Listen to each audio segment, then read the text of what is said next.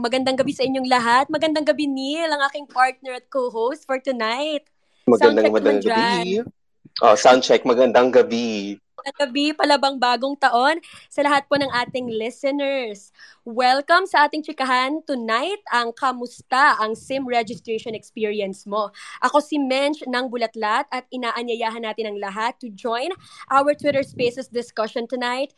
Tweet your experiences and opinions using the official hashtags hashtag suspend SIM registration and hashtag SIM registration bulok.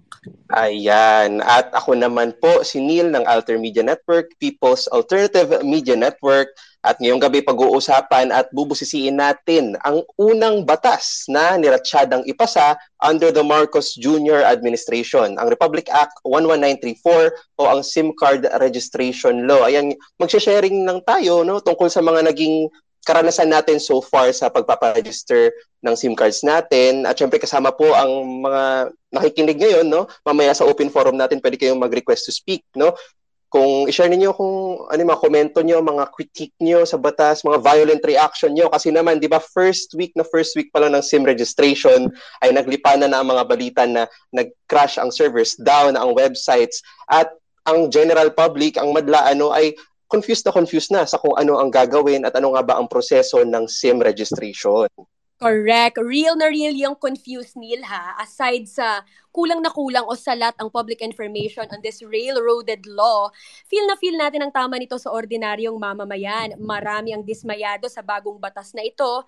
May mga nagme-message nga Neil sa Facebook page ng Junk SIM Registration Network na talagang ini-express ang takot na mawala ng access sa kanilang mga SIM cards. Halimbawa ito ha, may live reading tayo ngayon ng messages. Di nyo kinaya, okay? Exhibit A sabi dito sa isang comment sa Facebook page ng Junk SIM Card Registration Network. Pero hindi pa rin ako sang-ayon sa ganyang patakaran. Bakit hindi na lang mga kriminal ang pagtuunan nila ng pansin? Yung mga kurakot, mga abusado sa gobyerno, pinapairal nyo lang yung mga bulok nyong sistema. Mm, specified ano? Yes. Sa gobyerno, ganun. Mm. Ah, ito pa, ito pa, may isa pa, Neil. Sabi, yes, junk the SIM card registration kasi mawawala ng privacy yung may-ari ng SIM card. Ang dapat unahin ay yung pagtaas ng sahod at yung hindi pagtaas ng sibuyas. Ganon. Compact, ganon. Tama-tama. At meron pa isa, sabi naman niya, mahirap yan. Mahirap yung, mahirap na yung SIM registration at napakalaking problema halimbawa na lang, ang SIM card mo, eh, yun ang gamit mo sa GCash at nagkataon na maraming laman, tapos bigla nang expired. Paano na lang makiklaim ang laman nun? O, ganyan. Yan ang mga sentiment no, ng Oh, ganyan ang mga sentiment ng ano ng general public. Hindi lang po ito haka-haka. Oh. Nagbabasa po kami ng screenshots. Oh, right Ayaw now. Ayaw naming i-mention syempre for ano. Mm, yun eh, for anonymity ganun. Yes, hindi tayo katulad ng NPC na walang pakialam sa privacy ng mga oh? Ooh, All right. Sige, Neil. So, moving tama. forward. So, oh, tama, no? Kasi na, na-mention nga natin, no, na uh, first week pa lang palpak na agad yung ano, yung SIM registration. So, alam mo ba, Mensch, based sa mga nabasa natin sa social media, yung mga sentimento ng netizens, at based sa mga panayam na rin no, sa mga ordinaryong mamamayan, marami ang nahirapang mag-process ng kanilang SIM registration. No? At um, dagdag mo pa dyan, ang pangangalap ng mga telecommunication company ng information na higit no sa nakasaad sa batas. Mm, right. So nag nagaano pa sila ng mga ano additional information na, na dapat ay private no na yes. dapat hindi ginagawa. Giving Kaya naman yeah, intrusive kaya naman marami ang nangangamba para sa kanilang digital privacy at security. Correct, Neil. So para mas palalimin pa yung ating diskusyon hinggil sa kapalpakan ng SIM card registration law, narito si Maded Batara III, spokesperson ng Junk SIM Registration Network. Yan, gandang narinig po ba ako? Yes, yes po, rinig na rinig. Ayan, sige. So, magkikwento lang muna ako um, ng personal um, na anecdote nga, kung hindi narinig. So, umuwi ako ngayon um, sa probinsya, tapos nagchika yung nanay ko kung ano, um, so yun na nga, umuwi nga ako um, sa probinsya, tapos nagchika yung nanay ko sa akin, nakaregister na ba daw ako ng SIM. Kasi daw, for the past few days, hindi daw siya nakapag-register ng SIM, doon siya nahirapan.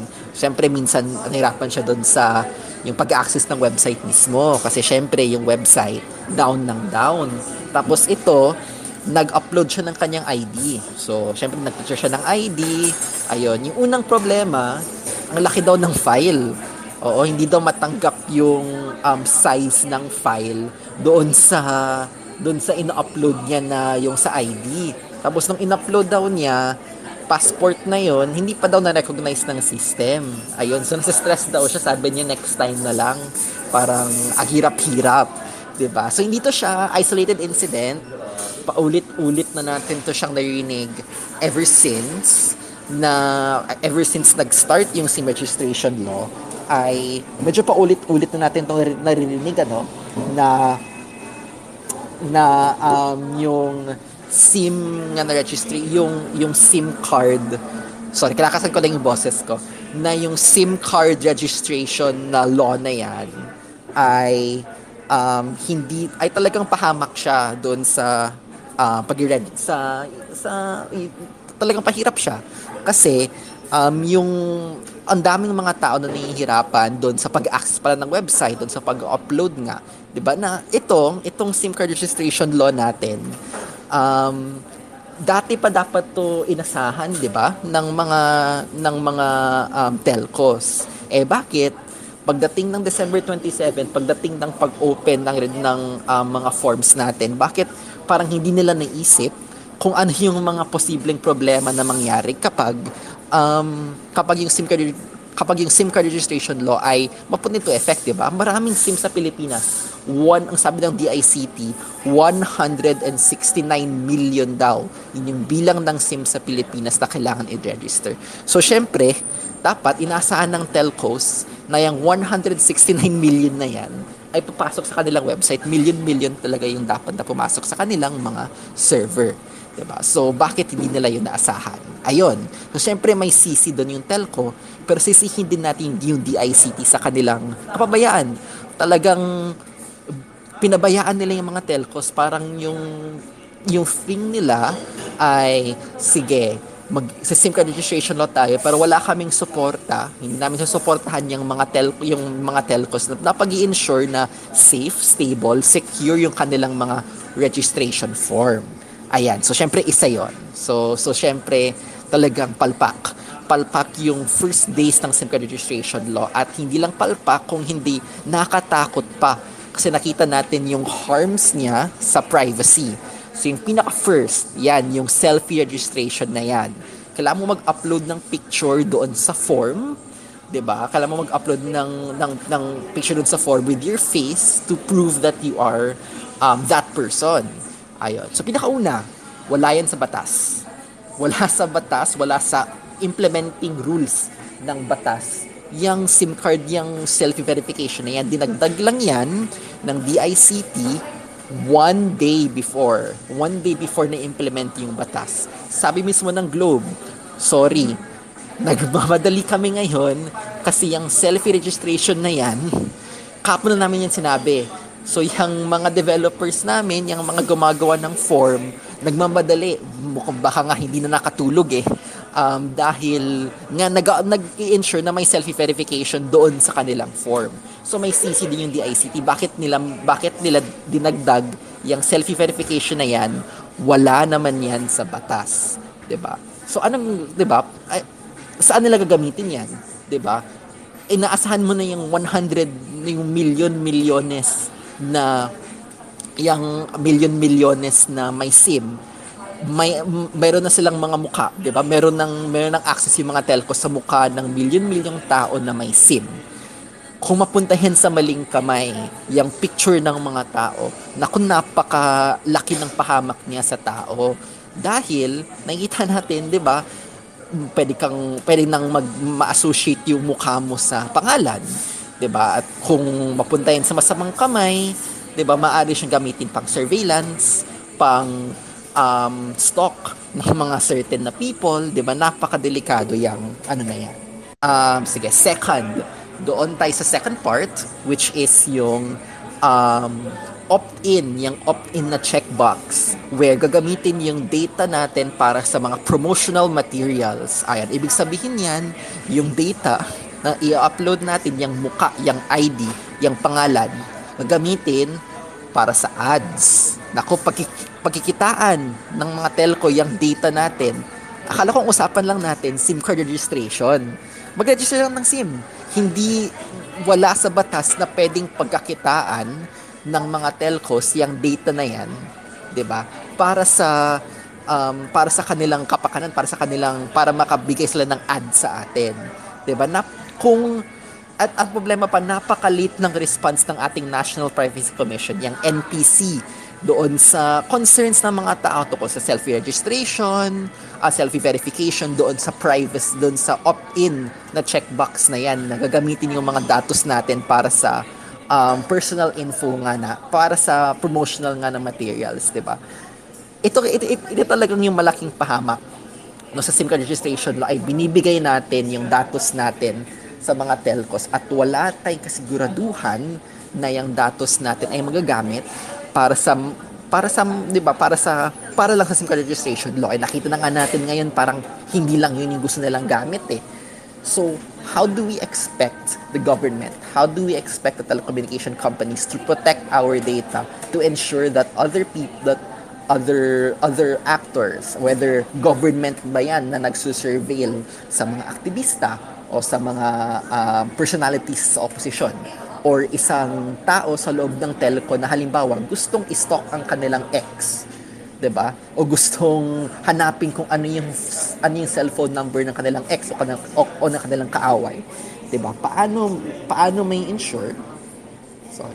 Paano paano may ensure na hindi mapakas, mapapasa kamay ang ating data doon sa mga taong yon.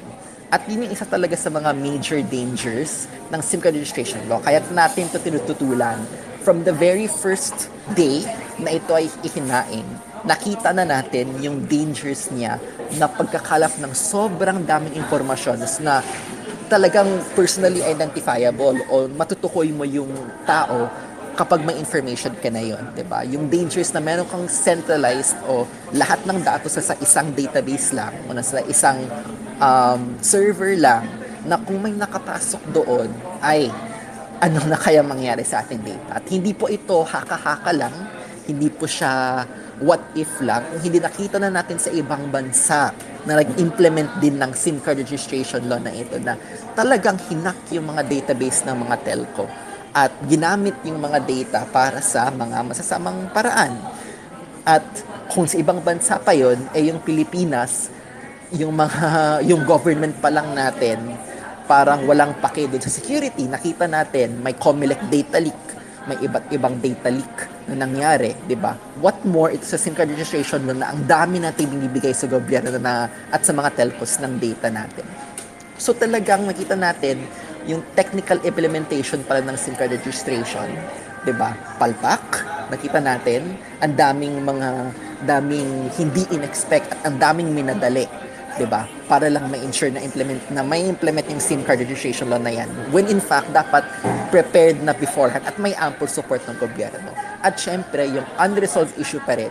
Wala pa rin nakakabigay ng maayos na um, answer sa paano masisiguro ng NTC, ng MPC, ng mga telcos na yung data na yan ay hindi magagamit sa masamang elemento. Hindi magagamit ng mga scammers para mang-scam pa ulit hindi magagamit ng mga masamang elemento para mang-stalk, mang-surveil, mang-harass ng mga tao, lalo na ng mga aktivista, lalo na ng mga opposition. Diba? Nakita nga natin, narinig niyo ba? Yung sabi ni Jeffrey Celis noon sa ano SMNI, na oh, gagamitin daw nila yung SIM card registration law na yan para i-surveil yung mga aktivista. Diba? Parang gahaman, parang slap, parang in the face na nila sinasabi yan. Kaya, kaya talagang malaking panganib sa privacy itong SIM card registration law na yan. Siyempre, marami pang mga ito-touch on yung ibang speakers, lalo na doon sa disenfranchisement, lalo na doon sa mga iba't ibang ways on how the SIM card registration law affects consumers, affects the people. Pero um, ako, as a computer science graduate, as an um, as someone na um, talagang concerned dun sa privacy ng mga tao na may karapatan ang bawat tao sa privacy. Sa tingin ko, ito, ito yung mga pinakamalaking question mark doon sa law. Itong usapin na paproprotektahan ba ang ating datos? In the first place, kinailangan ba ng gobyerno na i-collect ang lahat ng datos ngayon? Sa tingin ko, hindi. Hindi naman, hindi ito yung, hindi ito yung magiging solusyon doon sa tech scams. 'di ba?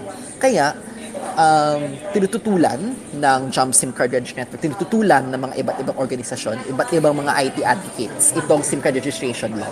Pahamak sa privacy, pahamak sa masa, di ba? Pahamak sa karapatan ng tao sa privacy. Maraming salamat. Ayun. Thank you, Maded, for sharing. No? Grabe talaga. Nakita natin doon no, na prior pa mismo sa pag-start ng SIM registration na kulang at on the day mismo no doon talaga natin na lantad na kulang sa preparations kulang sa uh, kulang sa ano ganun pa sa anticipation ang mga telco sa sa pag sa ano sa sa dagsa ng registrants ano na nabanggit niya kanino merong roughly 169 million uh, use uh, SIM users sa, sa bansa pa lang natin yan na na magre-register pero but at sa bagay ano kasi naman niratsyada nga ang batas ano so kung ano bang makukuha mo sa uh, ni-railroad na batas kundi unpreparedness ano so Correct. yan ang isang mga ano matunog na points ano na prior pa lang diyan hindi pala akala akala naman natin na makakapagbigay ng kahandaan, ma smooth, smooth ang ano no, ang registration pero hindi pala. Ay nako. Tapos dagdag pa diyan no, ang ano, isa pa rin isang point din na nasabi ni Madad no na parang may ano, namuong sort of panic, ano, Mench? Nagpanic yung mga, kasi yung binibig, yung sinasabi, yes, yung sinasabi ng mga agencies ay sa linya ng kapag hindi kayo magpa-register ng SIM, may eksperto, hindi na kayo makagamit ng SIM card. So, na hindi mm-hmm. ini-explain ano, na actually, correct me if I'm wrong, merong 180 days from the mm-hmm. start of registration para magpa-register actually. So, hindi immediately na tatanggalin yung access mo sa SIM card. Tama yun, di ba? Yeah. Ganon. Yes. At syempre, no, panghuli, uh, third point na, na napaka importanteng malaman natin ay yung um, concern sa privacy ng bawat individual, no? individual users ng SIM cards na kailangan magpa-register na ano itong, di ba, napaka-absurd na the day before the start of registration, bigla-biglang sasabihin na mag-selfie ka na lang para ma-identify ka. Parang, um, okay, nawala tayong kasiguraduhan na actually sa security ng data natin. And actually, Madad, gusto ko mag, ano eh, mag, magdagdag ng question if you're there, if you're still there. Hi, Madad. Uh, kasi, ano nga ba, siguro brief, ano lang, no, brief na pagtalakay lang. Ano nga ba ang naging track record ng gobyerno natin sa pag safeguard ng data, no, ng data ng mamamayan? Kasi may nabanggit ka kanina tungkol sa Comelec ano leak, no? Baka pwede mong sabihin uh, kwento ikwento 'yon. Um exp- ano yung experience ng gobyerno doon sa data privacy, data security, parang wala, parang wala silang pake. parang um ito kasi meron tayong batas para lang sa mga makikinig natin ngayon, no? Meron tayong batas yung tinatawag na Data Privacy Act of 2012. Yan, nagsisiguro na dapat yung mga kumpanya at yung gobyerno ay magpupush ng steps para ma-secure, para hindi ma-access ng kahit sino man ang mga personal at private nating mga datos, 'di ba? Para ma-ensure na hindi siya magagamit sa masamang paraan kasi kapag mabigay mo sa masamang elemento yung mga private data natin, pwede nilang gamitin pang scam, pang harass, pang atake ng mga tao. Ayan, Comelec data leak 2016 ba yon? Correct me if I'm wrong. Um, kung saan yung mga yung servers para sa voter registration. So voter registration, 'di ba, magbibigay ka din hindi ng phone number, pero ng pangalan, ng ganon, 'di ba? Um, syempre may biometrics din 'yon. Ayun. Yung ilan sa mga servers, yung, yung ilan sa mga data na 'yon na leak na na napakasamay napakasam napasakamay siya, yan, sorry, napasakamay siya sa mga hacker, sa mga masamang elemento na ngayon, pwedeng gamitin niya yung data ngayon para hanapin yung mga tao na yon ang ano, pwede silang iharas, pwede silang um, bigyan ng sobrang sangkatutak na scam, 'di ba? So, At anong nangyari? Parang walang napanagot eh, at walang tayong nakitang pagbabago sa gobyerno in terms of um, protecting uh, and ensuring na confident tayo na hindi na yun maulit in the future. Ayun. So, yun, isa sa mga, syempre, yun ay government na data leaks. Ito, isa pa, um, yung big question. Ngayong pandemya, namingay tayo ng phone numbers sa mga iba, ibang establishment, iba't ibang mga form, Google form online, di ba? Nabigay tayo ng mga names and contact numbers natin para sa contact tracing na yan. Contact tracing. Um, ang, ang hindi natin alam, saan ba napunta yung phone numbers na yan? Di ba? Yun ba yung ginamit para sa text scam? May mga theories na ganun daw yung nangyari. May ginawa ba ang gobyerno doon? May ginawa ba siyang investigation? para makita kung ginamit pa sa tamang paraan o nalik ba yung mga phone numbers natin ngayon. Wala. Diba? So nakita natin yung pagpapahalaga ng gobyerno sa ating datos. Wala. Zero. Kapag, mag, kapag may mangyaring leak, hindi man niya lang i-ensure na mapanagot kung sino mang na, kung kung ano mang institusyon o ano mang agency yung um, pinasawalang bahala ang ating datos. 'di ba? Kaya, itong SIM card registration law, siguro mauulit din 'yon. Kapag may mag-leak ng SIM card registration data natin, 'di ba? Ang ang gagawin lang nila, sorry, ganon, bahala na, na na-leak na yung data, eh wala na silang gagawin. Sorry, 'di ba? Na kailangan proactive sila na may ensure na hindi malik yung ating data. So, yun yung track record niya. Wala. Nil, zero. 'di ba? At mapatuloy lang to kapag may implement na fully yung SIM card registration law. So ayun, napakahirap mapanatag no sa ganong ganong ano, uh, magtitiwala ka sa isang uh, gobyerno na wala palang track record, no, walang malinis sa track record, walang ginawa. Safe to say, no, na wala silang ginawa tungkol sa mga privacy ad private data leaks no ng karaniwang mamamayan.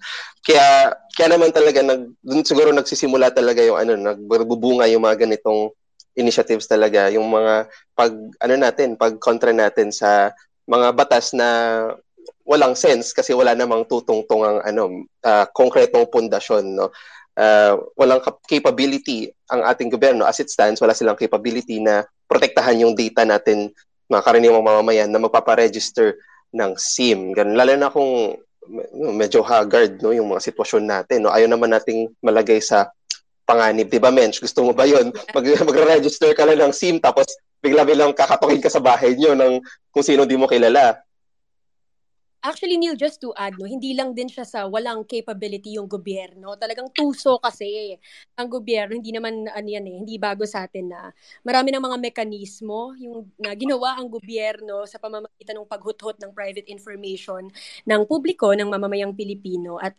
mar- marahil no, it's it's a deliberate move also on their part para kunin yung private information.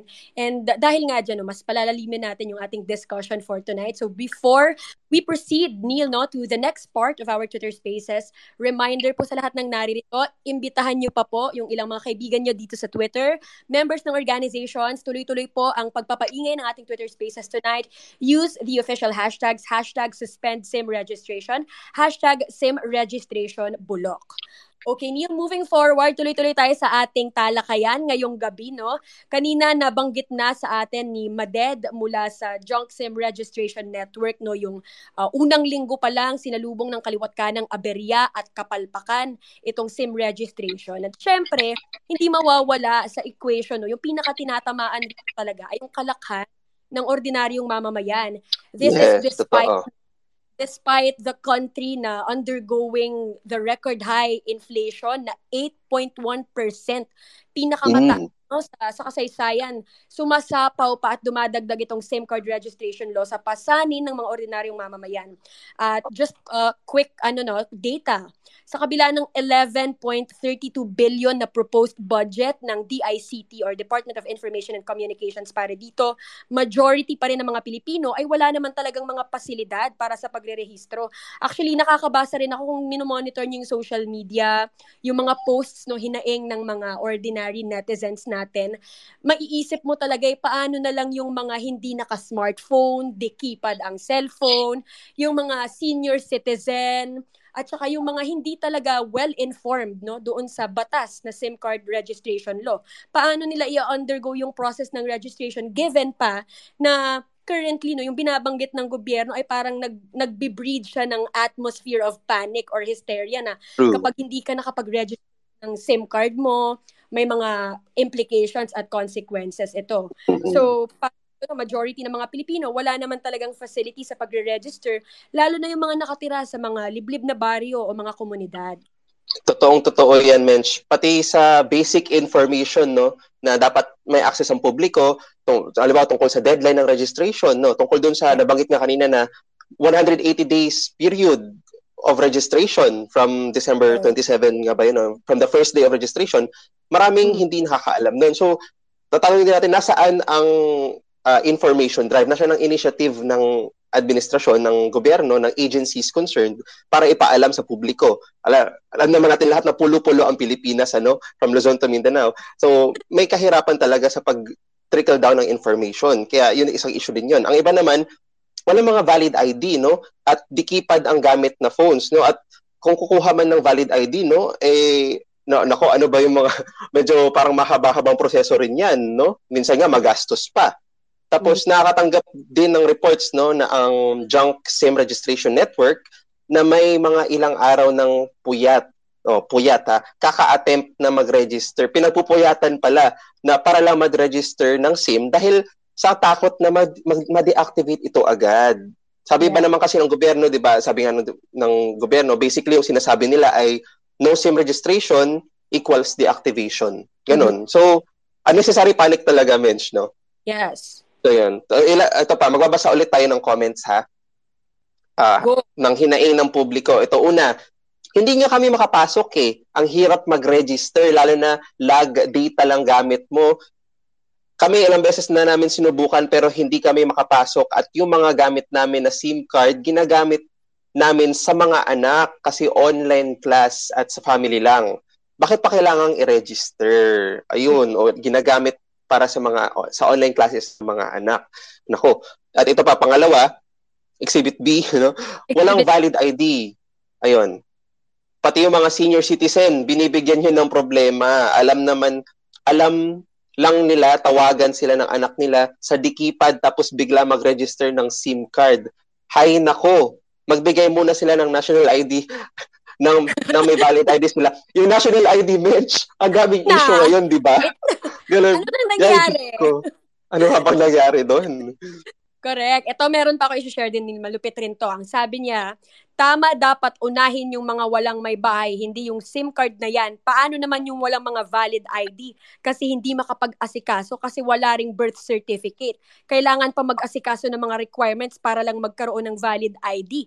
Dapat kahit barangay or four-piece ID para hindi nahihirapan ng mga tao. So, alam mo yon pag-iisipin mo parang domino effect, 'di ba? Para makapag-register mm. ka, kailangan may valid ID ka. Para may valid ID ka, dapat may birth certificate at may iba pang mga patunay. So, syempre hindi lahat, dapat nga basic right yung ganyan, yung mga ganyang pampublikong serbisyo. Pero alam natin, oh, oh. in actual, isa yan sa mga matagal ng fundamental problems, no, yung access ng publiko sa mga ganyang dokumento. Mm-hmm. Yeah, so uh, tuloy-tuloy na yung ating conversation. Actually, na-agit na tuloy ako. Anyway, uh, prepare din yung mga nandit, nandirito sa ating Twitter Spaces. Kung meron kayong mga gustong i-share na insights at personal experiences, mamaya sa dulong bahagi ng ating Twitter Spaces ay meron tayong open forum. So, ihanda nyo yan, ang inyong mga hinaing, ang ating mga demands, no, at tuloy-tuloy ang paggamit natin ng ating official hashtag, hashtag suspend SIM registration, hashtag SIM registration bulok. So ngayon, moving forward, forward para bigyan naman tayo, Neil, no, ng mas malalim pang diskusyon hinggil nga dito sa misinformed, nakakadismaya at pahirap na SIM card registration law. Pakinggan naman natin si Ate Julian Gutierrez mula sa Kilos na Manggagawa. Ayan. Hello. Hello, magandang, magandang gabi po. Ayun, magandang gabi po sa inyong lahat. Uh, sa lahat po ng nakikinig, una sa lahat, maraming salamat sa pagbibigay ng pagkakataon na kaming mga manggagawa, makapagbigay ng panig namin para dito sa SIM registration. Uh, simula pa man, ano eh, malayo na talaga yung loob namin para dito sa usapin na to. Parang hindi kami dito kasali. Ah, palagi naming inirerehistro na pwede naman pala na magbatas agad-agad. Pero bakit ang pagtaas ng sahod ng mga manggagawa? Yun ang palaging naiiwan. Parang ganoon lang. Ang hirap lang na parang uh, yung mga gusto nila na pabor sa kanila, madali nilang gawa ng paraan at madali nilang isabatas. Para sa amin kasi parang ang dami ng problema para sa amin, lalo ng mga manggagawa sa laylayan uh, sa probinsya. Tama naman yung mga sinasabi ng mga uh, host natin na karamihan walang valid ID. Karamihan di kay lang ang cellphone. Karamihan, yung iba wala talagang birth certificate. Dinagdagan pa ang problema ng mga tao. Dapat resolbahin, 'di ba? Para sa amin hindi ito ang ang solusyon. Uh, hindi kami tumututol kung ito ay para sa ikauunlad ba talaga. Pero ang prioridad ng tao, pagkain, makabubuhay na sahod ng mabigyan ng pamilya, lalong-lalo na ang mga anak mapag-aral. So bakit ganito? Ito yung pinag-uusapan, ito yung isinabatas ng kaagad, agad-agad. Para sa amin, ano ba, uh, ako bilang ako, personal ko, hanggang ngayon hindi ko siya tinatry. Hindi ko siya sinusubukan kasi ayoko talagang unahin ito. Dahil para sa akin, wala itong kwentang bagay kumpara sa paghahanap ko ng resolba. Dahil wala naman eh, wala kaming aasahan sa gobyerno. Simula pa man hindi na pag-uusapan ng pagtaas ng sahod namin. So yun ang yun ang mas pagtututuak tuunan namin ng pansin. Hindi itong pag-sim registration na to. Para sa amin, uh, kung minsan ito na yung mga kapalpak-palpak na desisyon ng gobyerno na wala namang itutulong sa mga tao. Walang saysay, para saan ba to? Parang kung magre-registered ba kami, may isang sakong bigas ba kami? Parang okay pa yun eh. Yung parang instant ba na mayroon kaming mapapakinabangan. Kasi uh, nitong bagong taon, umuwi po ako sa probinsya. Ah, karamihan ng nakakausap ko, hindi rin po sila dito aware. Hindi nila naiintindihan na bakit, bakit kailangan na i-register ang mga SIM card. Ito yung, bakit ba ganun? Basta na lang ba isusubo sa atin nang hindi natin naiintindihan? Hindi ba dapat ipaliwanag muna bago ibatas? 'Di ba? Dito po natin makikita na kapag kagustuhan ng mga nakapwesto ang batas, hindi na kailangan pag-usapan, hindi na kailangan hingi ng opinion ng mga ng nakararami. Kumbaga, dito para sa amin sa side naming mga manggagawa, pwede naman pala eh. Pwede naman palang magbatas. So ibabalik namin doon sa usapin na kung pwede, bakit binabaliwala ng gobyerno, lalong-lalo na ni Presidenteng Bongbong Marcos, ang pakikinig, pakinggan ng mga manggagawa na nagugutom na pakinggan ng mga manggagawa na walang trabaho. Unahin mo yung priority major na dapat na pinakikinggan mo. Hindi yung SIM registration. Kasi kahit hindi naman tayo mag-register ng mga SIM card natin, gagana yan.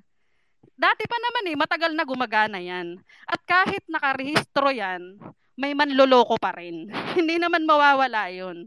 'Di ba? May corrupt pa rin, may manluloko pa rin, may mang i-scam pa rin. Pero kung ang inuuna nilang solusyonan ay ang pagtaas ng sahod ng mga manggagawa, karamihan mababawasan ng nagugutom. Siguro kahit papano walang mamamatay sa gutom. At kung inuuna nilang resolbahin, bigyan ng trabaho ang mga walang trabaho, bigyan, bigyan ng tulong o ayuda ang mga nawalan ng trabaho.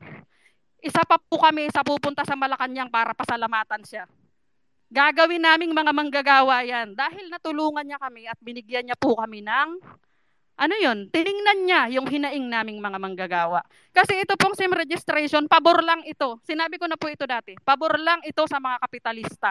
Pabor lang ito sa mga mayayaman. At hindi po ito pabor sa aming mga mahihirap. Para po sa amin, unahin ng gobyerno, bigyan ng trabaho, dagdagan ng sahod ng mga manggagawa, isa batas ang nakabubuhay ng sahod, hindi lang dito sa NCR, kung hindi sa buong mundo. Kasi po, ang mga manggagawa, sobrang gutom na. sobrang hirap na hirap na. Kaya kami po, ano, napakalaking bagay na binigyan niyo po kami dito ng pagkakataon na magsalita. Ah, uh, para sa amin kabulukan po ito. Para sa amin, ayaw namin dito. Hindi nga po namin to pinakikinggan eh. Kasi ah uh, sa pag-iisip pa lang kung paano namin bubuhayin ang pamilya namin, hindi na kulang na yung oras namin. Isisingit pa ba namin to? Kasi meron nga uh, kaibigan ko na normal lang sa probinsya, nakausap ko siya. Ang sabi niya sa akin, ang dami ko ng problema, dadagdag pa to. Kung maputol lang SIM, di maputol kaysa naman mahirapan ako. Maglo-load pa tapos hindi naman makakapasok. Tama naman, di ba? Wala na nga kayong trabaho, kailangan nyo pang mag-load ng data. So yun lang po ang sa akin. Ah, uh, unahin ng gobyerno yung priority na pangangailangan ng mga tao. Unahin ng gobyerno yung kailangan ng mas nakararami, hindi yung pansariling interest lang. Kasi para sa amin po, masaya na kami na nakakausap namin. Di kaypad man ang cellphone namin, kontento na po kami na nakakausap namin ng pamilya namin. Lalong-lalo na wala kaming trabaho. Hindi po namin kayang mag-load ng data. Hindi po namin kailangan ng data. Text o tawag lang, kontento na po kami doon. At isa pa, yung mga bata, estudyante, dapat nabubuhay na nga sila na hindi sa amin umaasa dahil kung aasa pa sa amin, wala na nga, eh, wala na tayo. Turuan natin yung mga anak natin na maging sa sarili nila. Kailangan ba na irehistro din namin mga magulang yung para sa mga anak namin, 'di ba? Napakalaking sayang na oras, napakalaking para sa akin walang kabuluhan. Kaya po, maraming salamat sa pagkakataon na makapagsalita kami dito. Napakalaking bagay po. Napakalaking bagay na kaming mga maliliit, laylayan ng mga manggagawa ay mabigyan po ninyo ng boses.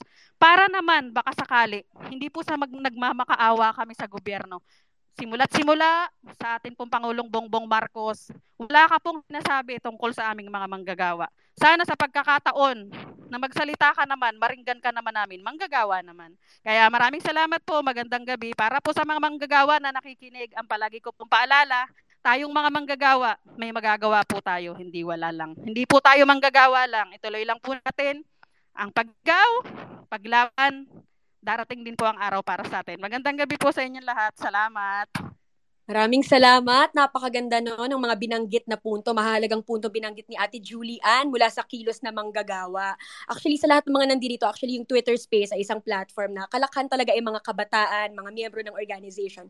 Isa rin sa mga mahalaga nating tungkulin no, yung uh, i-amplify o palakasin no, yung hinaing ng mga manggagawa. Dahil naniniwala tayo na main stakeholders natin, sila rin actually yung pinakatinatamaan ng mga anti-mamamayan at anti-mahirap na polisiya ng gobyerno. At ito yung mga malulungkot malulupit na realidad nila na hindi talaga nabibigyan ng espasyo, hindi gaanong napag-uusapan. At uh, maganda rin no na palawigin din yung ilan sa mga mahalagang punto na uh, naibahagi sa atin ni Ate Julie ano yung hypocrisy kumbaga no na sa, sa bahagi ng gobyerno na binabanggit no na habang niraratsyada itong SIM card registration law, sinasabi na ito ay para sa publiko, para maabatan yung scamming, para sa mamamayan. Pero kung titingnan, ni hindi man lang din nga ini iniisip ang mamamayan sa buong proseso ng pagpapatubad na batas na ito. Walang maayos na konsultasyon, walang maayos na information drive, at yung pinakamasaklap talaga dyan sa lahat, Neil, no, mabanggit ko lang din talaga, ay tama yung binabanggit ni Ate, yes? Ate, hello? Ayan, sige po. Ayan. Um, tama yung binabanggit ni Ate Julie ano na ma hindi mo rin maiiwasan na nakapapatanong ka din doon sa priorities ng gobyerno na kahit palang magkakada ng batas. Actually, no, just to note, no, reminder lang na ito yung kauna-unahang batas na ipinasa under the Marcos Jr. administration. At kumpara sa napakahabang panahon na panawagan ng mga manggagawa para sa sapat na sahod, nakabubuhay na sahod, mga benepisyo, uh, maayos na uh, edukasyon at karapatan sa edukasyon ng kanilang mga anak, at iba pang mga batayang serbisyo at karapatan, parang ilang taon, ilang mga nagdaang administrasyon, hindi ito natugunan. So, mapapa-question din talaga tayo dun sa sinseridad ng pagraratsyada ng polisiya na ito. Ano ba talaga ang prioridad ng gobyerno? At syempre, batay din sa kasaysayan, Neil, no? Um, dahil nga ipinopronta nila o iniyayabang ng gobyernong ito na ito ay proteksyon laban sa scam, sa mga manluloko dahil nagawa na ng ibang bansa um, hindi naman din malayo din para sa atin na tingnan kung sino yung mga totoong malalaking sindikato at manluloko sa bansang ito, di ba? Nabanggit na yan ni Ate Julie kanina na yung gobyerno sa loob ng mahabang panahon, yung mga polisiya niyang anti-mamamayan laging pabor nga doon sa mga kapitalista at mga mayayaman, samantalang yung mga pangunahin no, na uh, panawagan ng um, mga patayang sektor ay trabaho, pagkain, nakabubuhay na sa Ayan. So, very agitating, Neil. Andyan ka pa ba? True. Nandito ako, hindi ako mawawala. Kasi grabe, ang ang daming, napaka, napaka lutong ng sinabi ni Ate Julia, no, na grabe talaga. Makikita mo talaga kung saan nakatuon ano ang administrasyon ngayon ni Marcos Jr. Imagine mo, first first law ano na na ipinasa ay tungkol sa SIM, SIM registration. Napaka napaka detached ano yan. Ma, masabi nating detached ano hiwalay talaga siya sa sa mga di, dinaranas dinaranas ng mga Pilipino natin natin lahat siguro dito na ano na nasa spaces na ito ano. Kasi sino ba naman sino ba naman ang magsasabing ano, dapat i-prioritize talaga yung SIM registration? Hindi. Siguro nga, siguro ano, Mench, kung meron dito sa ating mga listeners na nakapag-register na ng SIM nila pero nakatanggap pa rin ng mga scam messages ano kung ma- may makapag-share napakagandang addition nun sa sa ating diskusyon ngayon at by the way nga pala kung nakita niyo no na recorded po ang diskusyong ito ngayon so kung gusto niyo pong balik-balikan ang sinabi ni Ate Julie, kung gusto niyo po sila kung gusto niyo po siyang i-quote ano, pwede niyo pong i-check sa uh, Twitter page ng Junk Simreg Network pagkatapos ng hmm. spaces. At syempre patuloy po nating uh, i-share ang ating diskusyon ngayong uh, gabi. Sana ay active din ang ating listeners ano, sa pag-share, sa pagko-komento. Actually, nakikita ko nga dito yung mga comments eh, sa space natin mula kay uh, Agnes Puerto. Yan. Sabi niya, isang concern din daw niya ay what about the people with no home addresses? O, di ba? Yung maka, nap, napakaraming ano eh, napakaraming dapat pag-usapan dito. Kaya i-share niyo po ang ating diskusyon ngayong gabi. Hindi pa po tayo tapos. May mga susunod pa po tayong speakers. Gamitin po natin ang hashtag na hashtag suspend SIM registration at hashtag SIM registration bulok. Yan. Mas nagiging, Mitch, mas nagiging relevant talaga yung ano, no? Hashtag SIM registration bulok habang, dum, habang uh, nagko-continue yung ano, discussion natin ngayon. Ano? Yung ating conversation. Kaya naman, ang ating conversation. Kaya naman, ayun, no? Mula naman doon, ano, sa uh, epekto no ng SIM registration sa mga manggagawa, mga karaniwang manggagawa, no, mga contractual na manggagawa, no, pati na rin siguro sa mga unemployed no na manggagawa.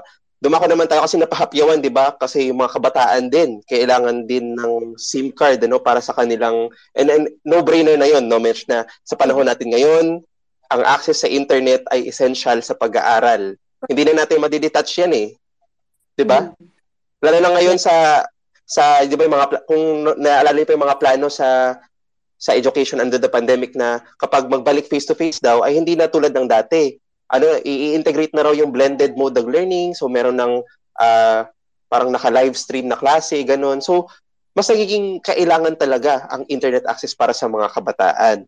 Ayun, kaya kung nandito ayan, kaya ngayon naman no, uh, dala ko tayo no sa usapin nito sa epekto ng kabataan kasi syempre nandoon yung usapin ng required ang parents consent no sa para sa pag SIM pa pag-register ng SIM no kapag underage ka ganun di ba tapos mm-hmm. yung tapos na nananaig pa rin yung ano no yung yung lack of access sa maraming estudyanteng Pilipino, lalo na sa mga may hirap na estudyanteng Pilipino, sa lack of access sa gadgets, sa smartphones, sa laptops, no? At pati na rin aberya sa online classes, aminin na natin, napakaraming, napakaraming aberya ng online classes, no? At ilan lang to, no, sa mga napapasakit ng ulo ng mga estudyante, kabataang estudyante, mapa elementary man, mapa high school man, mapa college, pati na rin ng mga teacher at yeah. mga parents, ganon. At ito na nga, ang dami na nilang iisipin, dagdag pa tong SIMREG na to. Ano ba naman to? Kaya naman, para mag-share ano ng sentiments ng mga ng kabataan, ng mga estudyante, uh, tinatawag ko si Faye Enriquez mula sa Anak Bayan, Makati. Hello Faye, magandang gabi. Kumusta ka? Registered ka na ba? Thank you very much sa pagpapaunlak ngayon ng imbitasyon para sa pagkasalita sa hanay ng mga kabataan regarding sa SIM Registration Act na ratsyadang ang pinatupad ng ating estado. So, para naman sa hanay ng mga kabataan, no, higit na nakaka-worry yung SIM Registration Act sa maraming aspect na madaming naapektuhan. Ito in regards to sa ano uh, online face-to-face class kasi maraming ano yung low income families na wala talagang kakayahan para makabili ng cellphone, wala talagang kakayahan para makabili ng load, walang wifi sa bahay. Tapos kung sa circle lang natin, hindi ano eh, hindi ito common thing kasi kung sa circle natin mga petty burgess sa ating mga kabataan, parang lahat naman ng friends natin may wifi, may phone, may mobile data, whatsoever. Pero malaking bahagdan sa porsyento ng masang Pilipino ay yung mga kabataang walang ganitong pribilehiyo, walang ganitong mga benefits na natatanggap sa buhay nila. Kaya isang malaking ano, hadlang talaga yung SIM Registration Act. Kaya nga, uh, tinatawagan natin yung Estado, yung gobyerno na immediately na isuspend yung SIM registration law. Tapos, mag-focus sa mga measures na nag ensure ng digital rights at saka ng security ng mga SIM card users imbes na pagpapatupad ng ganitong mga polisiya na hindi naman effective. Ayun lang.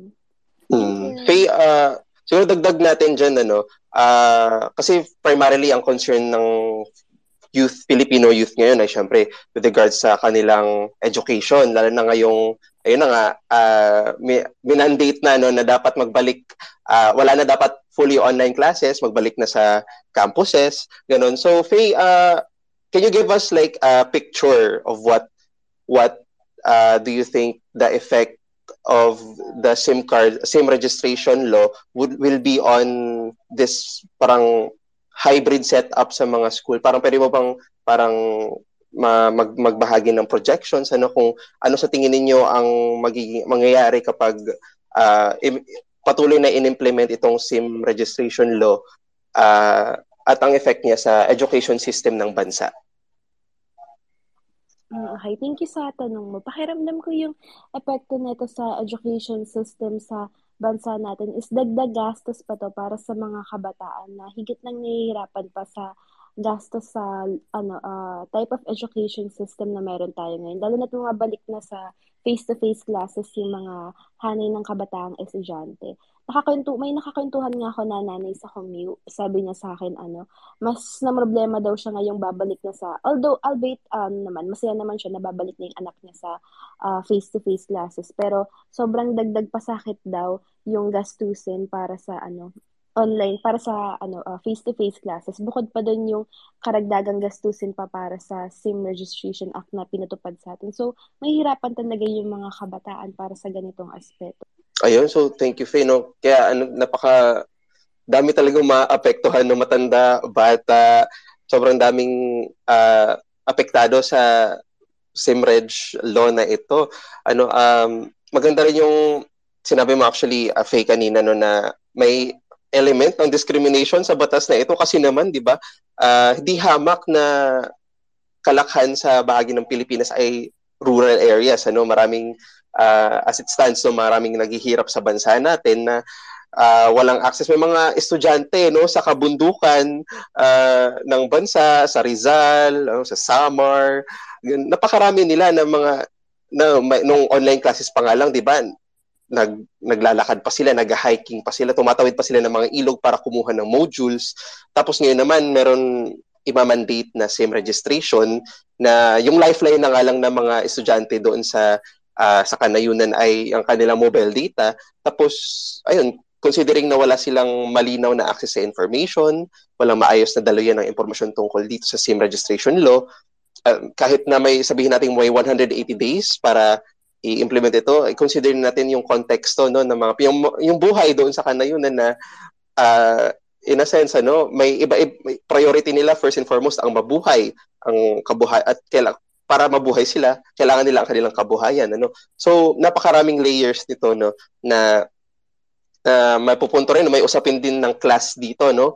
O, para kanino nga ba talaga ang batas na ito, ganun. So, maraming salamat muli, Faye, ano? Talagang uh, na lulug napakalug mo ko babalik na nga sa face to face classes ano pero may uh, may element pa rin ng paghihirap sa pag-ano sa pag pagpaparegister ng SIM ang mga estudyante rito so uh, ngayon naman ano walang mensch ngayon naman okay so tama no um, maganda yung mga nabanggit ni Faye at kanina ni Ate Julian Actually, nilang isang malaking realization talaga dito ay nobody is spared. No? Lahat natatamaan, lahat ng ordinaryong mamamayan. At actually dito, mas madodromo yung line, sino talaga yung nagbe-benefit. Kaya naman ngayong narinig natin yung mga mahalagang punto ng ating guest speakers. At kanina nakapagbasa na rin tayo no, ng ilan sa mga hinaing na inexpress ng ating mga netizens sa Facebook, sa Twitter hinggil sa SIM card registration law. Dapat lang no, nalalo pa nating palakasin ang ating mga panawagan. True, Neil? Ay, true. Sis, true yan. Kaya naman, uh, muli nating tinatawagan no, si Maded uh, para ipaliwanag kung bakit merong panawagan para isuspend ang SIM registration law at uh, kung bakit relevant na pumirma sa actually guys may petition may petition para i-suspend ang uh, SIM-Reg law. Kaya naman para para i-explain ito i-elaborate pa tinatawagan natin muli si Maded. Hi Maded! Hello! Hopefully narinig na ako Yes, with a better audio. Yan, very clear. Ayan. So, meron Mukhang po wala so... ka na sa terminal ng bus. Eh. Oo, tama. Ako ay pauwi na. Ayan. So, nakabiyahe na. nakabiyahe na, pauwi na. Ayun. So, magandang gabi ulit. So, basahin natin ito ang ating SIM registration. Pahirap sa mamamayan. Suspend the SIM registration law now. So, ang ating panawagan ngayon ay ang immediate suspension ng SIM registration law. Siguro ay hindi naman kailangan ng convincing um, yung mga tao dito kung kung bakit talaga panawagan um, natin yung SIM registration law na nakapag-convince enough ng ating mga speakers kanina sa kung bakit para sa kanila pahirap ang ating SIM card registration law. Ayan. Pero para lang ma para lang ma-outline ulit ito ang aming mga ito ang rason kung bakit kailangan ipanawagan ng immediate suspension ng SIM registration law. Una, itong nabanggit nga na rush timeline of the law and the lack of adequate preparation, 'di ba? Yung mga paulit-ulit yung parang minadali yung implementation ng SIM card registration law. Syempre, yung nabanggit nga ni Julie mula sa kilos na manggagawa yung discriminatory nature ng online registration process 'di ba? Na 'di ba napakapahirap na kailangan pa magpa-load ng data para lang makapag-register ng SIM. Na ang dami pang ang dami nang iniisip sa hirap ng buhay ngayon, dadagdag pa ito. Ayan, yung lack of information dissemination, siyempre na, na dahil dahil nga doon nagpapanik na yung mga tao na um, nagmamadali sila sa pag-register. At syempre last, um, na syempre yung paggagamit ng SIM registration law upang scam pa ang mga ang, ang mga tao at syempre yung nabanggit nga kanina, yung tungkol sa yung usapin ng privacy at security doon sa data leaks. Ayan, yun yung, yun yung mga limang rason kung bakit kailangan ipanawagan yung suspend SIM registration, uphold the people's right to privacy and access to information. Ayun. So ibabang so syempre um nasa replies lang po dapat um, ng ating um, tweet ngayon, yung itong ating petition, na tweet na ito po ito kanina ng ating Junk SIM Registration Network account pero para lang po, um, in case tatamad mo kayong i-check yun, i-mention ko po ang ating URL, itong tinyurl.com slash suspend SIM registration. So, isign po natin, ipakita po natin sa gobyerno na talaga pong hindi talagang pahirap, pasakit sa tao itong ating SIM registration. At panawagan na suspindihin ang pag-implement nito, 'di ba? Na na wag na natin tong ituloy itong pahirap na si registration na parang wala namang mga magagawa dun sa scams, mas mapapala pa ito, mas nagkaroon pa ng lack of accessibility and lack of privacy. Ayun. So, syempre, hindi lang po yun yung ating anong ang ang ating pwedeng gawin para matutulan nga itong si registration. So, syempre, una, um, pwedeng, pwedeng, pwedeng po natin i-sign yung petition sa change.org. Ulit po tinyurl.com slash suspend SIM registration. Siyempre, magkaroon din po tayo ng isang mass action isang kilos protesta sa January 11, 9 a.m. dito po sa, sa NTC, sa National Tele- Telecommunications Commission. So para po sa hindi nakakaalam, ito po ay nasa BIR Road. Ayan. So sana po ay ma, ma makita po namin kayo doon, kahit na duman lang po kayo, maki-express po ng ating suporta. At syempre, um, sa mga susunod po na mga day, uh, days ay isosort, isosort po namin yung mga reports ng mga tao uh, mula sa iba't ibang mula sa um, iba't ibang social media platforms sa um, sa Twitter, sa Facebook. Thank you po. Sa Twitter, sa Facebook, um, at sa mga iba't iba pang social media platforms para po makita talaga yung tunay na scope, yung tunay na gravity nga ng situation ngayong SIM card ngayong SIM card registration. No, nakita po natin ang dami-dami po naming reports. At bilang po at sa Junk SIM Reg Network po kami po ay magsosort through all of those reports. I-monitor po namin kung um, yung scope nga ng ating problema. So, hini, so in the next few days po, bantayan nyo lang kung magkakaroon po kami ng isang volunteer form sa mga tao na gusto mag-volunteer dun sa monitoring ng mga, monitoring and sorting through filtering the reports from social media users regarding the face the SIM card registration law and kung bakit, and kung bakit sila nahihirapan. Um, simple lang po ito. Um, it, talagang mag-check lang po tayo ng mga social media posts. So kung interested po kayo mag-volunteer, malaki po itong tulong sa pangangalap ng datos, pagpapakita sa ta- sa gobyerno, pagpapakita sa um, sa ating gobyerno nga na talagang itong SIM card registration law, ang daming galit, ang daming nahihirapan kung social media pa lang, petition pa lang, um, yung kilos protesta pa lang at syempre yung man, nakikita nating mga Facebook page, uh, Facebook comments, Facebook messages. Kitang-kita po natin, 'di ba? Na kung mapapakita natin sa gobyerno na tayo po ay tutol na tutol sa SIM registration law na ito, talaga pong mapapalakas ang ating panawagan doon sa suspend SIM registration. Ayan. So para po sa mga kiling natin ngayon, ulit po, tinyurl.com slash suspend SIM registration. Ayan po. Um, check niyo lang po yung ating Twitter kung tinatamad kayong mag-type at gusto niyo lang mag-click ng link. Ayun. So hopefully makita namin kayo na mag-sign ng petition. Maraming salamat. Ayun, tama. I-check out nyo guys ang Twitter account at Facebook page ng Junk SIM Registration Network para sa updates ano hinggil sa takbo, sa dali tungkol sa rips, uh, about sa reports ng registration ng madla sa SIM nila at syempre sa more expect na natin kapalpakan ano na darating sa SIMReg. Pero actually Madad, I would just would like to ask additionally no kasi syempre hindi lang naman tayo dito kuda ng kuda na ayaw natin sa SIMReg no. Uh, although justified naman yung kaayawan natin. Tatanong na rin natin siguro no, ano nga ba ang pwede nating alternatives dito na pwedeng ipanukala actually ng gobyerno na effectively na magpe-prevent sa mga scam, mga text scam, sa mga panloloko, phishing, etc.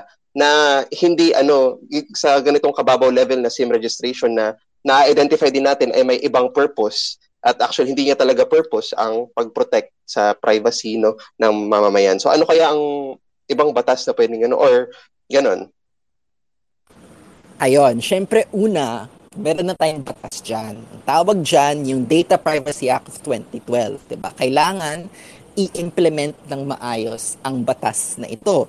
Kailangan ay malakas ang appreciation natin sa pagproprotect, malakas ang appreciation ng gobyerno dun sa pag ensure na itong yung mga kumpanya na ito kapag may datos na ibigay tayo sa kanila, ay hindi ito malilik, hindi ito maipapasakamay sa ang masasamang elemento, mga scammer man yan, o mga iba't ibang mga pwedeng mga haras, mga surveil, uh, mga take sa mga tao o sa um, ordinaryong mamamayan. Ayun, may batas na. Pero nasan yung implementation? Nasan yung, nasan yung malakas na pagpapahalaga ng ating gobyerno sa ating privacy. Kailangan ay may maayos na reporting mechanisms, maayos na pag ensure nga, uh, maayos na pag ensure na kapag may datos na ibigay ay hindi ito magagamit ng mga scammer para sa pag para sa um, masamang pag, pag-forward ng kanilang mga casino at kanilang mga um, ito yung mind pop-up nga lang dito sa phone ko eh na um, kapag daw sumali ako sa horse racing bet ay ayun, ay ako daw ay um, mananalo ng iPhone 14. So ayun, may SIM-reg na. Parang hindi naman, parang kahit na may SIM-reg implementation na parang hindi naman siya na, na, na, na squash yung scam. So kailangan talaga Data Privacy Act. Yun yung pinakamalaga. Secondly, ayun, hindi naman mapap- uh, at nabanggit na nga ito ni ng mga speakers kanina, hindi naman mangyayari na masascam yung mga tao kapag um, may mga may mga provision ang ang ang, ang tao para ma-ensure ang ating gobyerno para ma-ensure na um, ang ating mga mamayan hindi nagutom, may sapat na sahod, mababa ang presyo ng bilihin, 'di ba? Kaya lang naman na, ang isa sa mga malaking rason kung bakit ang ang mga mamayan ay susceptible or napapaano sa mga scam ay dahil hirap ang buhay at walang ginagawa ang gobyerno para ipataas ang sahod at ipababa ang presyo ng mga batayang bilihin. 'Di ba? Kung at, at first and foremost, ito pa yung inuna nilang batas. Pero sa nilang, nilang unahin ng batas para isuspend ang 12% VAT, 'di ba, para sa mga basic goods. O pagpap Madad na mute ka. Hi. Oops. Ayun, na-mute okay. ako, sorry. Ayun. So pwede sa nilang ihain ang isang batas para masuspend ang 12% VAT o maghain ng batas para ipataas ang minimum wage to 750 pesos. Pero nasan yung mga batas ngayon? 'Di ba? Doon tayo sa punot dulo ng issue kung bakit nasascam ang mga tao. Nasascam ang mga tao, 'di ba? Dahil dahil sa hirap ng buhay, 'di ba? Dahil hindi ginagawa ng paraan ng gobyerno para maka- maisiguro ng mga mamamayan ay may mabuting at disenteng buhay. At kailangan ang ating gobyerno, yan si President Marcos, ay magbigay at, at syempre yung mga ating mga mababatas ay maghain at pagpasa ng mga iba't ibang batas para ma-ensure na maayos at disente ang buhay ng mamamayan. At syempre, primarya po doon, pagkapataas ng sweldo, ah, pagkapataas ng sahod, pagpababa ng presyo ng bilihin. Alright, maraming salamat Maded with a better audio. Maraming salamat sa paglalatag ng main points ng ating pinapaikot na petition. So, uh, I think nilapag na, sana naman nilapag sa ating chat box ang, ang uh, link ng ating change.org petition. And you can also Yes. to the social media flat platforms, platforms rather, of the Junk SIM Registration Network, Facebook at Twitter. At syempre, uh, i-reiterate lang natin, no, meron silang volunteer mechanism. May volunteer form rin for monitoring and sorting of reports. And of course, aside from the online petition na pinapaikot to maximize and exhaust all means, meron ring mga mass actions no, na nakaschedule. So, antabayanan natin yan. At On ground, on ground yan. Sana maging proactive yung ating participation. So, before we proceed no, sa next part, nasa dulong bahagi na po tayo ng ating Twitter Spaces. So, yung mga nandirito, no, yung uh, kaya pang magstay ng matagal, pwede kayong mag-share ng inyong insights sa ating open forum na part. Mahalaga lang din no, na ipunto at reiterate yung kaninang mga binabanggit no, ni Maded na Of course, Yes. merong uh, Data Privacy Act and mechanisms in place, pero ang bottom line lang naman talaga nito, as long as the system is wired to have a syndicate government na nakikipagribalan sa mga malalaking negosyante at nagtutulak sa pinakamahihirap na mamamayan no na uh, ma- masangkot sa ganitong mga uh, antisocial, so to speak, na mga gawain at walang prioridad sa access sa batayang serbisyo at bilihin. Lagit-lagi may masaskam. So yun yung uh, mahalaga rin nating na, na pwedeng ipunto rin no sa ating uh, Yes. express ng ating mga hinaing at panawagan dito nga sa SIM registration law. So moving forward, Neil, no, tuloy-tuloy po yung ating conversations. Reminder, i-share po ang ating Twitter spaces. Use the official hashtag, hashtag suspend SIM registration at hashtag SIM registration bulok. So tuloy-tuloy po yung ating social media rally and with that, narito naman Neil ang ilan sa mga komento ng pumirma sa ating petition. So ito ay Yes. Yeah, so ilan sa mga Reading na reasons naman ulit. Let's go. as reading, we love reading. So first comment from uh, from uh, sa mga nagpirma ng ating petition, I wish to safeguard my profession, my personal information and privacy. Mm, next naman, no? Ah, ang sabi niya, this government cannot be trusted to keep my data secure. Yo, True. very good. Another one, sabi, Diyos ko, SIM card registration is such a, is, is such a huge waste of taxpayers' money. Smart Globe detours time and resources and will not meet its purported objectives. It's best for the government and corporations to focus their energy and funds on solving the economic and environmental climate crisis. Ay, totoo. Na-feel ko yung, ano, yung Diyos ko, yung Diyos ko niya. Diyos ko. Tama, Diyos ko nga naman talaga. At ah, sunod naman, ano, na sinabi niya. Pero, wait, ang ganda na, ano, huge waste of taxpayers' money. Kasi, imagine natin yung resources na kailangang i-tax na nagagaling syempre sa pondo ng, ano, na na pina, ni, binibigay binibigay ang buhay ng natin no na taxpayer VAT pa lang eh nagbabayad lahat ng tax sa VAT so imagine niyo yun guys Masasayang yung pera natin dahil sa SIMREG. Pero next comment ito, ayaw niya sa SIMREG because this violates my right to privacy and it is a bureaucratic waste of time and money. Oh. Another one, sabi, we don't need it and therefore a waste of taxpayers' money that should be used for ayuda, free Mm. public services, and support for job creation. So Filipinos need not go abroad to look for jobs. Correct. Ganun. Imagine mo sis, hindi na libre ang EDSA carousel. Ay, talaga ba? Hindi fairness na. Tayo pa, naka, Yes. ano, nakatutok ka. Since January 1. Totoo ko, totoo ko. User ako yun eh. Yes. Since January 1, User hindi na libre ang EDSA carousel. Oh. Imagine mo yun. Imbes na doon sana mapupunta di ba yung ano, yung funds, sana may ma- napakaraming mas magandang paglaanan ng pondo pero napupunta dito sa SIMREG. Ah, at next naman, lastly, na na comment na babasahin natin mula sa ating ah, signees no, ng petition.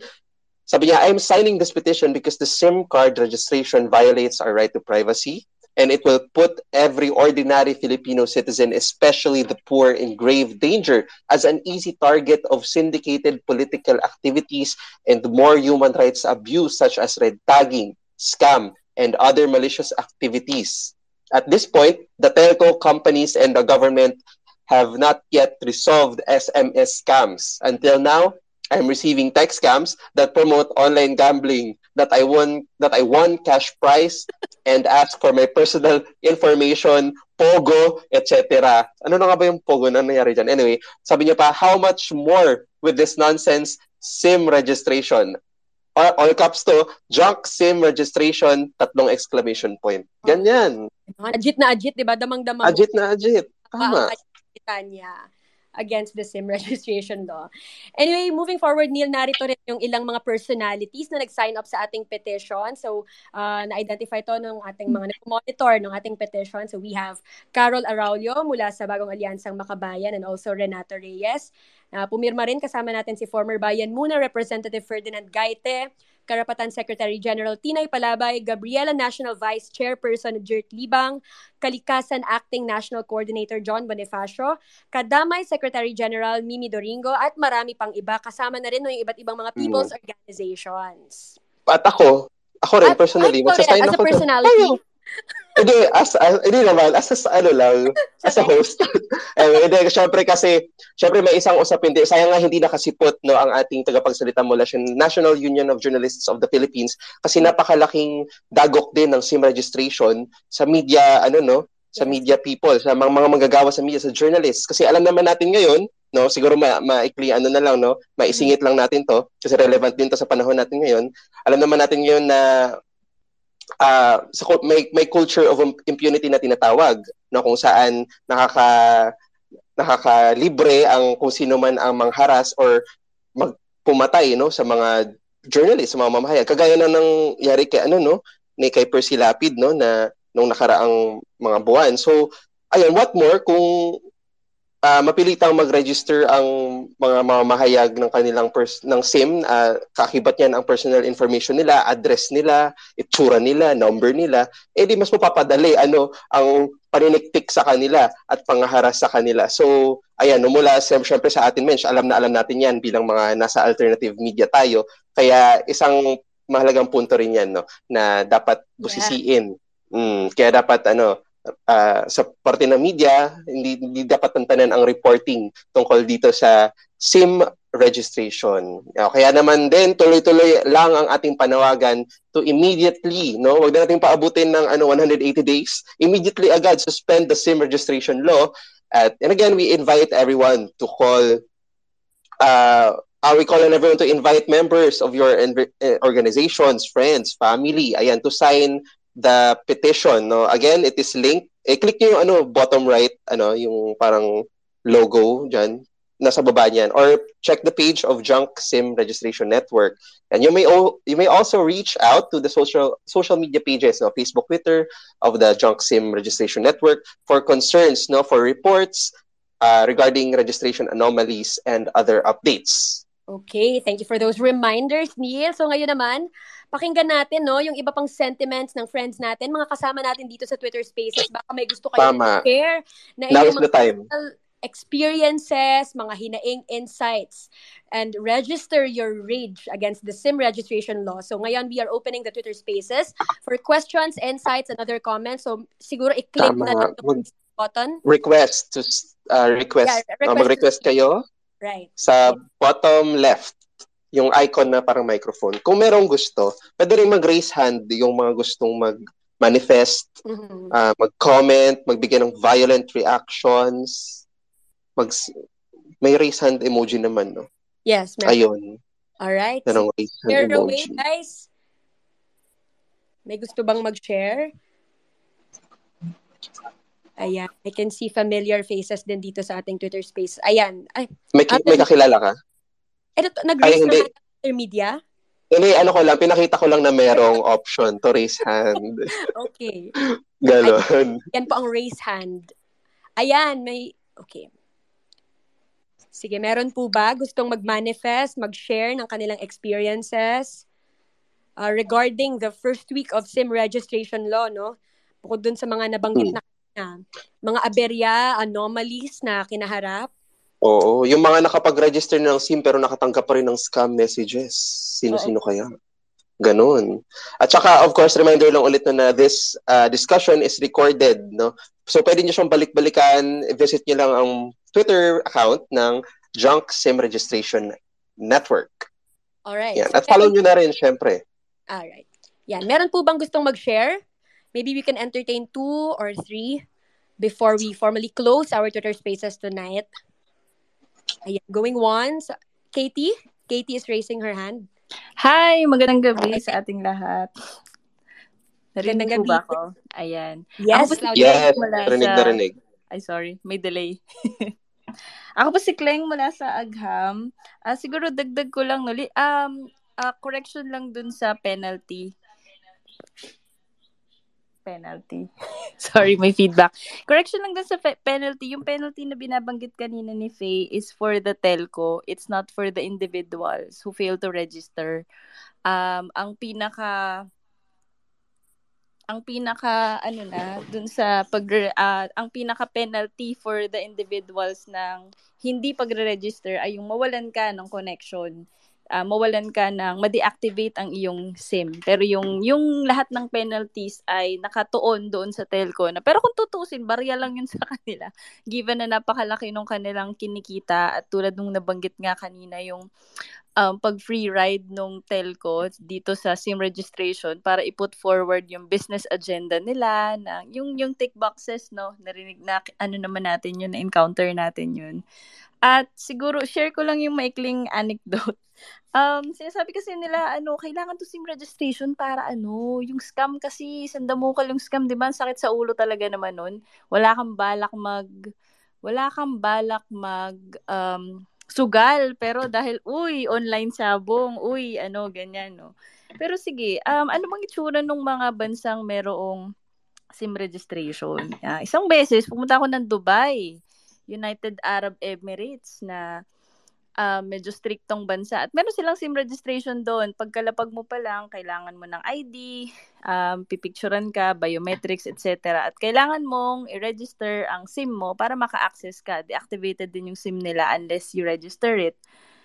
At isang umaga, syempre alam mo, meron ka ng safeguard, no, supposedly.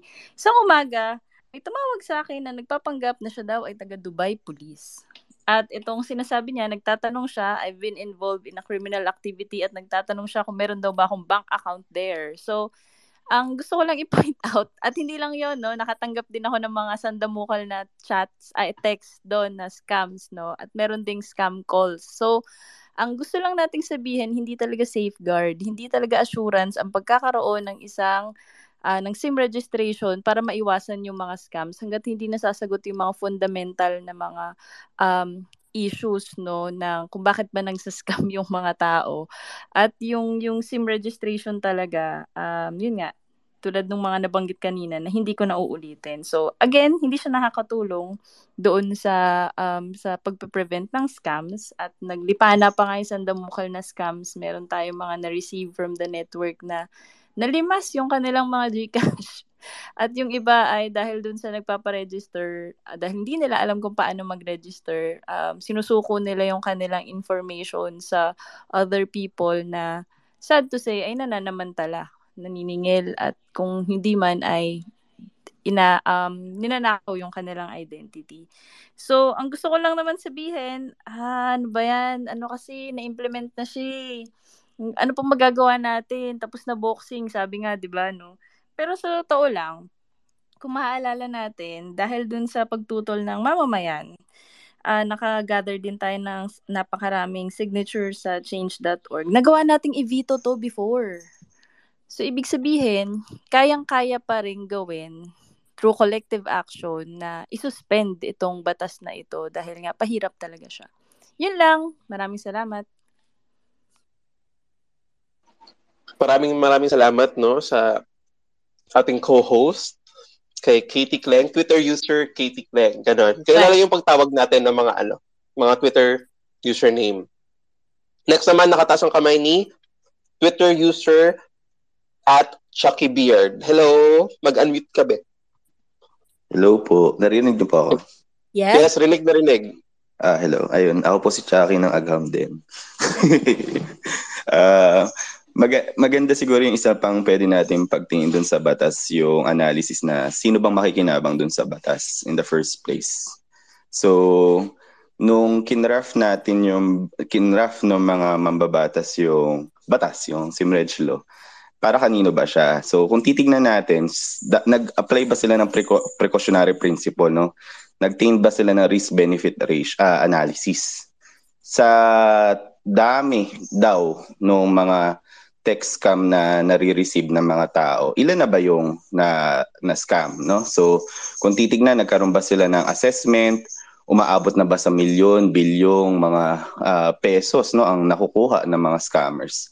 Ah, bakit natin kailangan tignan to? Kasi kung titignan natin sa pagsuko natin doon sa mga data natin, private data natin, at once na mahack tong data na to, gaano kalaking ah, mga ano no ah, translate natin to amount no to pesos ang mawawala sa mga Pilipino.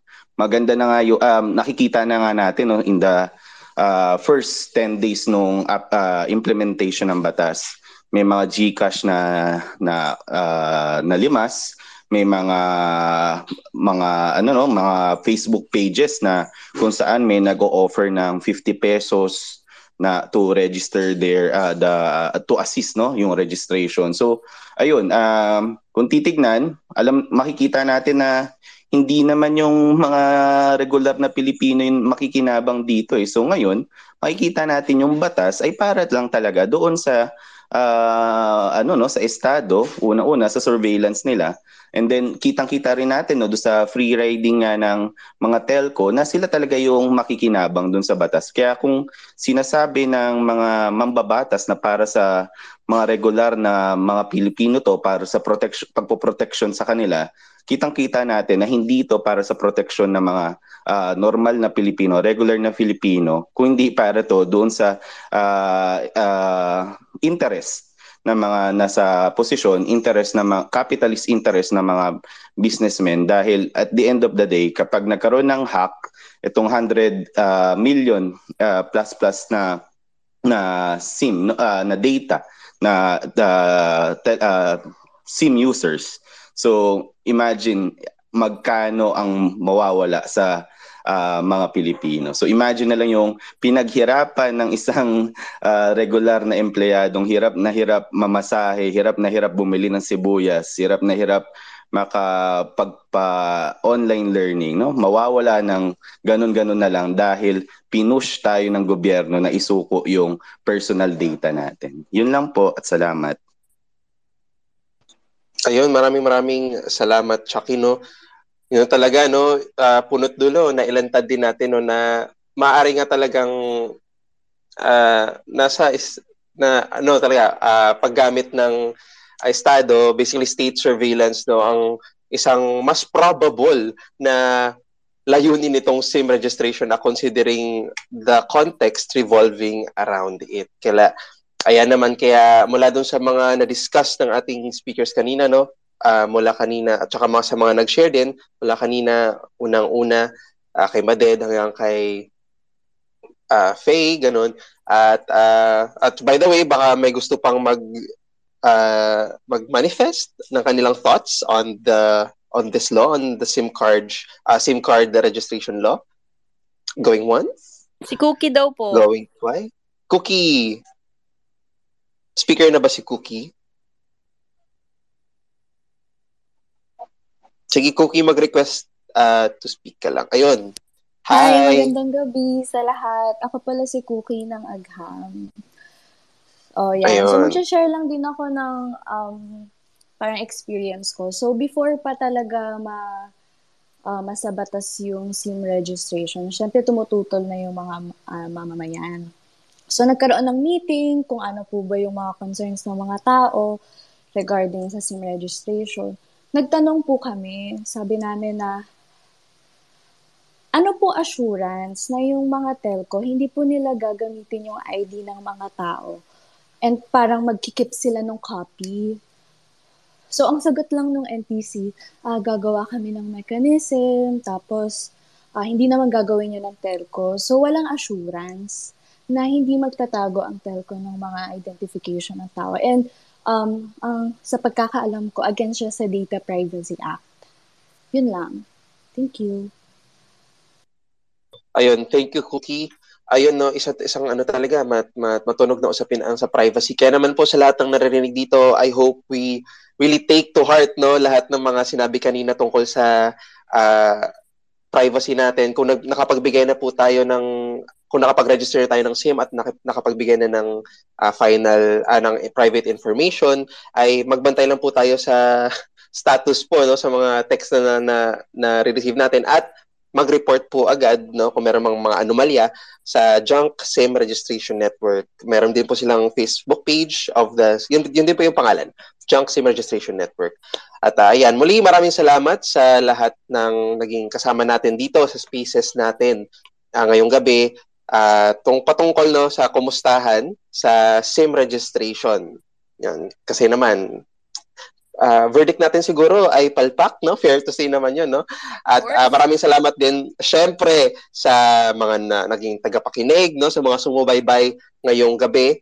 Uh, tuloy-tuloy lang po ang pagpapaingay ng ating panawagan para i-suspend ano, ang SIM registration law. Patuloy po natin gamitin ang hashtag sa suspend SIM registration law, uh, suspend SIM registration, walang law, at hashtag SIM registration bulok para maipakita talaga natin na d- dapat lang talaga i-suspend at hindi ito kailangan ng madlang Pilipino. All right. So, kasabay nun ng ating uh, pagpapalaganap at pagpapaingay ng ating panawagan, syempre nandyan yung ating petition, i-like at share at i-follow natin ang updates from the Junk SIM Registration Network sa kanilang social media pages at syempre, pinaka-importante sa lahat na yung lumahok tayo sa mga on-ground na pagkilos hinggil sa niratsyadang batas na ito. So, maraming salamat muli sa lahat ng tagapakinig. Uh, we are hoping no, na from the uh, Spaces, uh, moving forward, no, palaganapin natin yung mga naging conversations, yung mga salient at main points no, na naipahayag sa atin ng ating guest speakers at iba pang nag-manifest. Tuloy-tuloy po yung ating conversations at paglaban dito sa SIM registration law. So muli ako po si Mench ng Bulatlat. At ako naman po si Neil Eco ng Alter Media Network. Maraming salamat po at magandang gabi. Thank you everyone.